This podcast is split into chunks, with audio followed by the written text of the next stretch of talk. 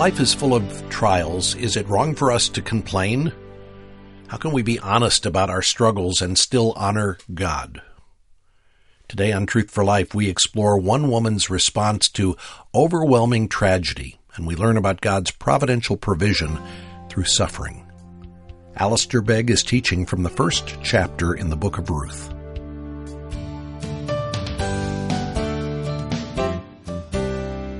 Now, if you're like me, then you, you try and conjure these pictures up in your mind. You squeeze your eyes together and, and, and you imagine her standing now at the doorway in her uh, adopted homeland for the time being. She looks out of the door, she looks down the street. There's no familiar face. Certainly not the face of her boys. Certainly not her husband's face. The three men in her life that meant everything to her have been taken away, and she knows why, and she knows how, because God, in His providence, did this. This was not like 7 1 to the devil, and God had uh, taken a vacation. No, she understood exactly what was going on. It is important, I think, also to recognize that her faith, although it's pushed, tried, tested, stretched to the limits. The limits of, if you like, emotional endurance. It's still faith, it's not unbelief. This is important. Faith is still faith when we trust God. It's not unbelief in her part. She recognizes, if you read the story, as I'm sure you're now going to, you realize that she references the Lord all the time. The Lord has done this, she says. This is the Lord's doing. And it is not marvelous in my eyes. This is the Lord's doing, and it is difficult to handle. It's, it's, it's straightforward. She doesn't doubt that Yahweh is still in control, despite the pain of her experience. Now, I don't know about you, but I think this is wonderfully helpful. I think that when I find people who are honest about things like this, it has a, it has a ring of uh, reality to it that is, that is both demanding and at the same time assuring. I'm not one for the triumphalistic statements. I'm not one for the, well, it doesn't really matter at all because after all, well, fine, perhaps you live in a realm of spiritual geography that I have never experienced. That's just not something that has an immediate appeal to me. But I do recognize when someone's heart cry is staggered by the incident and yet at the same time is an expression of faith. Her faith, while still faith, fascinatingly, somehow or another, didn't quite cover the little bits and pieces of God's provision for her. What I mean by that is that her faith was blind, actually, to the fact that God was providentially at work in her life. In other words, she had faith enough to believe that God is sovereign, that He overrules all things, that He understands what He's doing with His people, that He will bring them back to the place of His purposes. That's all well and good. But what about for her? At some point, as we read on the road, far enough away to not be tempted to go back to Moab, and uh, close enough to be able to say to her daughter in law, I think you should go back. Uh, that's uh, some point along the journey where this conversation takes place. And she urges them in a way that is wonderfully selfless, isn't it? Uh, the pain is a real pain, and yet she is not preoccupied with that. She recognizes that these girls have a future that is beyond her the strange statements she makes about having babies and waiting and so on. Of course, there was no way that was going to happen. And so she says, You go back, go home, go, go to where you are in a place of familiarity. Don't worry about me anymore, because after all, the best of my life is now over. She has in mind their well being, their security, which ironically is exactly the perspective of God in relationship to her. There's a very godlike response on her part. I'm concerned about you, and I'm concerned about your well being, and I'm concerned about your future. If she could only hear herself speaking, she would hear the voice of God saying to her, And Naomi, that's exactly why I'm concerned about you. You're worried about them. That's fine. Now, I, I think we need to think this out. The, the way in which, when we face these things, as inevitably we will do, we can actually miss uh, what God is doing. The daughter in law that she urges to leave, who doesn't leave, is going to prove to be the very embodiment of God's fellowship and faithfulness. She thinks it's a great idea to send them back. Mercifully, only one of them goes. Well, was that because God made Ruth do that? That she was a pawn on a gigantic chessboard? That she did not have the right to make a decision? No, she made her own decision. They both made their own decision freely. I'm going back. I'm staying. And in the providence of God, one of the two that Naomi thought should also be gone was the means that God had provided for her. And there was no advantage uh, to Ruth in doing what she did. It wasn't, there was, it's not as if somehow or another it would enhance her circumstances. Not at all. There was no social or financial or even religious reason as to why she should do what she did.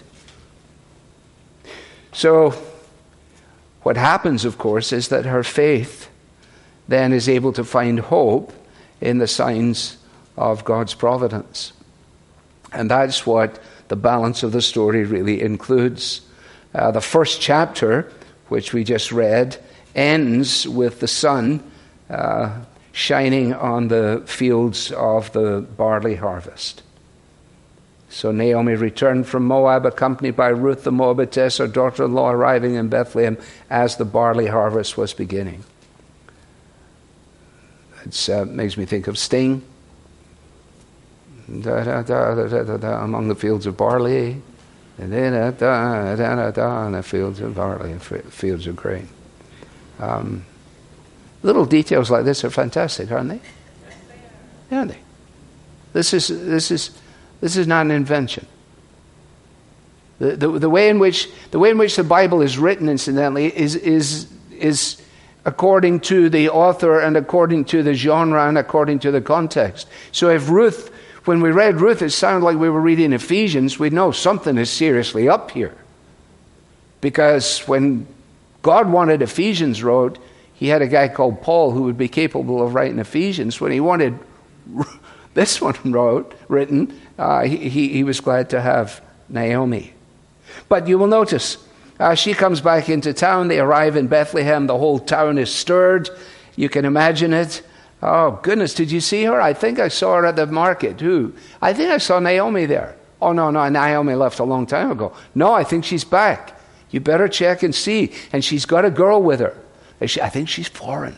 I think she's, I don't think she's, you know, I think she's a different, she's a different girl. Really. The whole town is stirred because of them. And the woman exclaimed, Can this be Naomi? Can this be Miss Pleasant?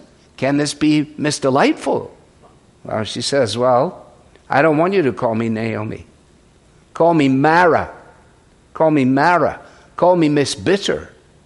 Now, notice, because the Almighty has made my life very bitter.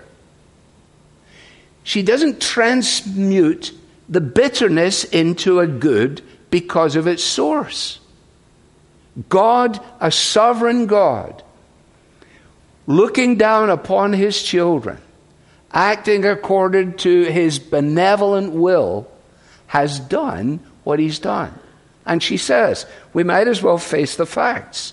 I went away full, but the Lord brought me back empty. I like this as well. Because she's not kidding herself, and she's not trying to kid anybody else. There's no hiding of her feelings. There's no pretending.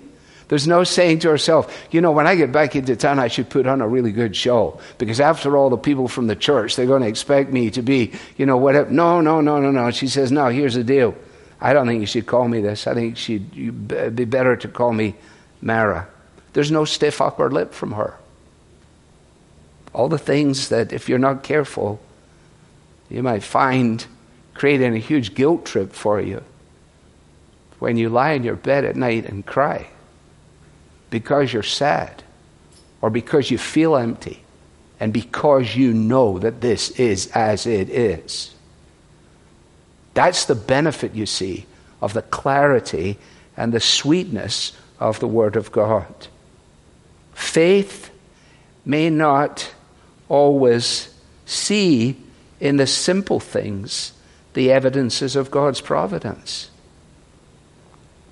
I studied at home this morning purposefully, um, and because there was nobody there, and it was nice and quiet. And I, I opened the window um, to get fresh air, but also to hear the birds sing. I thought that would be quite nice. And of course, it was very nice. Consider the birds of the air. They don't store stuff away in a retirement account. God looks after them. If you see the grass, it's been clothed once again. And God clothes the grass of the field, which is here today and tomorrow thrown into the oven. Let's not miss the evidences of God's goodness to us food on the table, companionship. She could say, Well, he's not my husband. But she's such a nice girl, and I'm glad that she's with me. And then the rest of the story is, of course, just that fantastic story. And uh, I don't want to spoil it for you if you've never read it because I hate it when people tell me the end of a thing. I've never understood people reading the end of a novel uh, before they do the beginning. Uh, they're certainly not Scottish because that's a dreadful waste of money. You might as well just go in the bookstore and read it by yourself and then put it back up now that you know how it finished.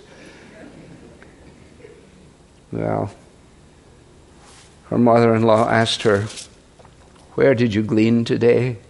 Where did you work? Blessed be the man who took notice of you. Then Ruth told her mother in law about the one at whose place she'd been working. The name of the man I work with today is Boaz, she said. Oh, the Lord bless him. Naomi said to her daughter in law, He hasn't stopped showing his kindness to the living and the dead. And Boaz was like God to her. And when you read on in the story, this Boaz thing gets really quite, quite compelling. And I think the last thing I want to say is this, because I've gone on too long, but her faith, Naomi's faith, could never actually guess what God would accomplish through these trials. Uh, because uh, I think when we think in terms of the providence of God, most of the time we well, I, I, I, seldom get it looking forward. I sometimes get it looking through the rearview mirror. You know, because looking forward, it seems only daunting or whatever it might be. And um, we, we can't necessarily put the pieces of the puzzle together. And, and Naomi uh, could never have guessed what this was going to uh, result in. Chapter 4 and uh, again, I don't want to spoil it for you, but so Boaz took Ruth and she became his wife. That's exciting. The woman said to Naomi, Praise be to the Lord, who this day has not left you without a kinsman redeemer. May he become famous throughout Israel. He will renew your life, sustain you in your old age. For your daughter in law, who loves you, and who is better to you than seven sons, has given him birth. And then Naomi took the child and laid him in her lap and cared for him. And the women living there said, Naomi has a son. And they named him Obed. God's plan was much bigger than anything that she could ever have conceived. And we have to acknowledge, too, that it's the very ordinariness of this story that is so appealing, isn't it? That in the ordinariness of the lives of ordinary people, God is, is working his purpose out. Jesus' life, Jesus' life in terms of physical descent was linked to the story of a Moabite girl gleaning in barley fields miles from her home, looking after her mother in law, in whose sadness and in whose bereavement God had been at work. So that when we get to the beginning of the Gospels, and hopefully the next time that we uh, broach this, we, we say to ourselves, Whoa, I get that. A record of the genealogy of Jesus Christ, the son of David, the son of Abraham. Abram was the father of Isaac, Isaac the father of Jacob, Jacob the father of Judah and his brothers, and Judah the father of Perez, and Zerah whose mother was Tamar. Perez the father of Hezron, Hezron the father of Ram, and all the way down. And Salmon was the father of Boaz, whose mother was Rahab, for crying out loud. Jesus came to save the kind of people who were in his family tree. Boaz, the father of Obed, whose mother was Ruth, and Obed, the father of Jesse, and Jesse, the father of King David. And David was the father of Solomon, whose mother had been Uriah's wife, and all the way down. And Jacob, the father of Joseph, the husband of Mary, of whom was born Jesus, who is called the Christ. Why is this happening to me? Naomi said, It's not really about you, Naomi. It's about something that extends way back in time and all the way on into eternity. When all the changing scenes of life, in sorrow and in joy, through all those changing scenes of life, in sorrow and in joy, the praises of my heart shall still um, declare your glory. And two closing comments, or just an observation, would be this. I don't think there can be any doubt that we will be far more effective in speaking to our friends and neighbors when we are prepared to be honest about our pain, honest about our disappointments, honest about our sufferings, and the fact that that tested faith is still faith. You know, I think it's John Murray who says if we have faith as slender as one strand of a spider's web. There is the evidence of redeeming love. And I don't know all of you who are here tonight, and I don't know what you make of all that I've just said. But I do want to commend to you first the reading of Ruth, and then the understanding that the end of the line for Ruth's story and for all of our stories comes in an encounter with the Lord Jesus, who, despite the fact that we try and muscle our way through life on our own, He loves us and He pursues us, even when we don't expect it. I had a wonderful illustration of this that just comes to mind, and, and, and, and with this I will close. A fellow sent me a text during the week last week when I was traveling, and he said, I, would like to talk to you uh, sometime it's not about cars. The reason he said it wasn't about cars was because he's a car salesman. And I had only ever had a conversation with him in passing about, well, what about that or what about that? We had no, no relationship at all. We had a mutual friend. So I called him back. He said, call me. So I called him.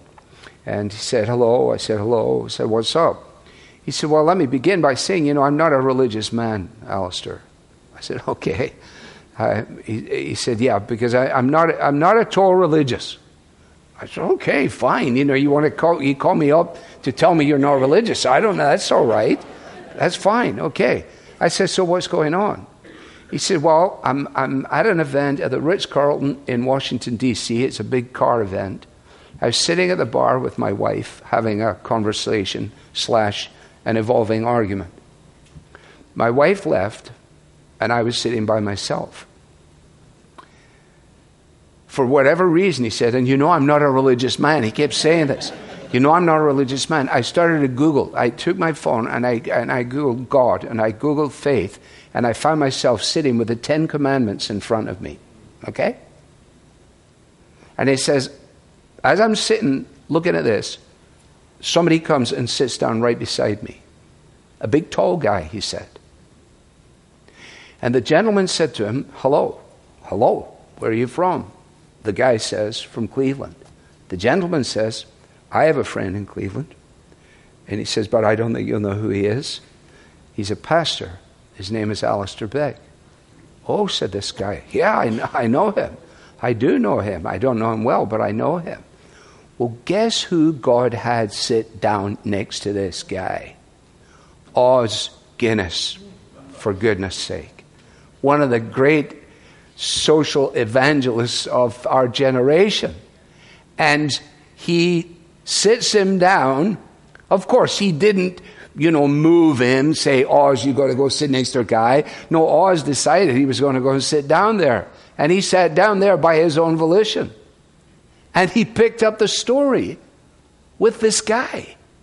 And so the guy phones me up to tell me, You won't believe what happened to me because I'm not a religious man. and I said to him, I said, Hey, Bob, you may not be looking for God, but God is looking for you. And there is no coincidence that He'd sat down beside you somebody that would be able to explain to you the nature of who God is and what He's done in Jesus.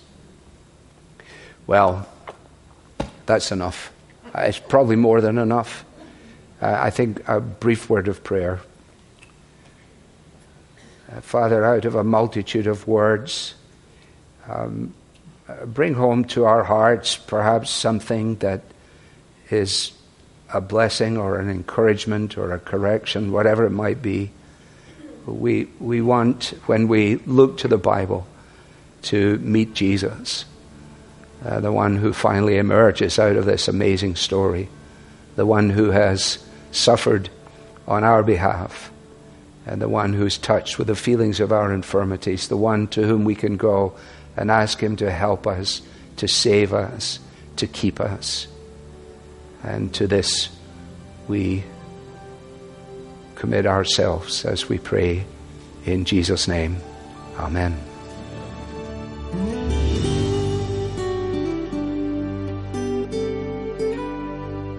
You're listening to Truth for Life, and that is Alistair Begg with a message he's titled, Why Has This Happened to Me?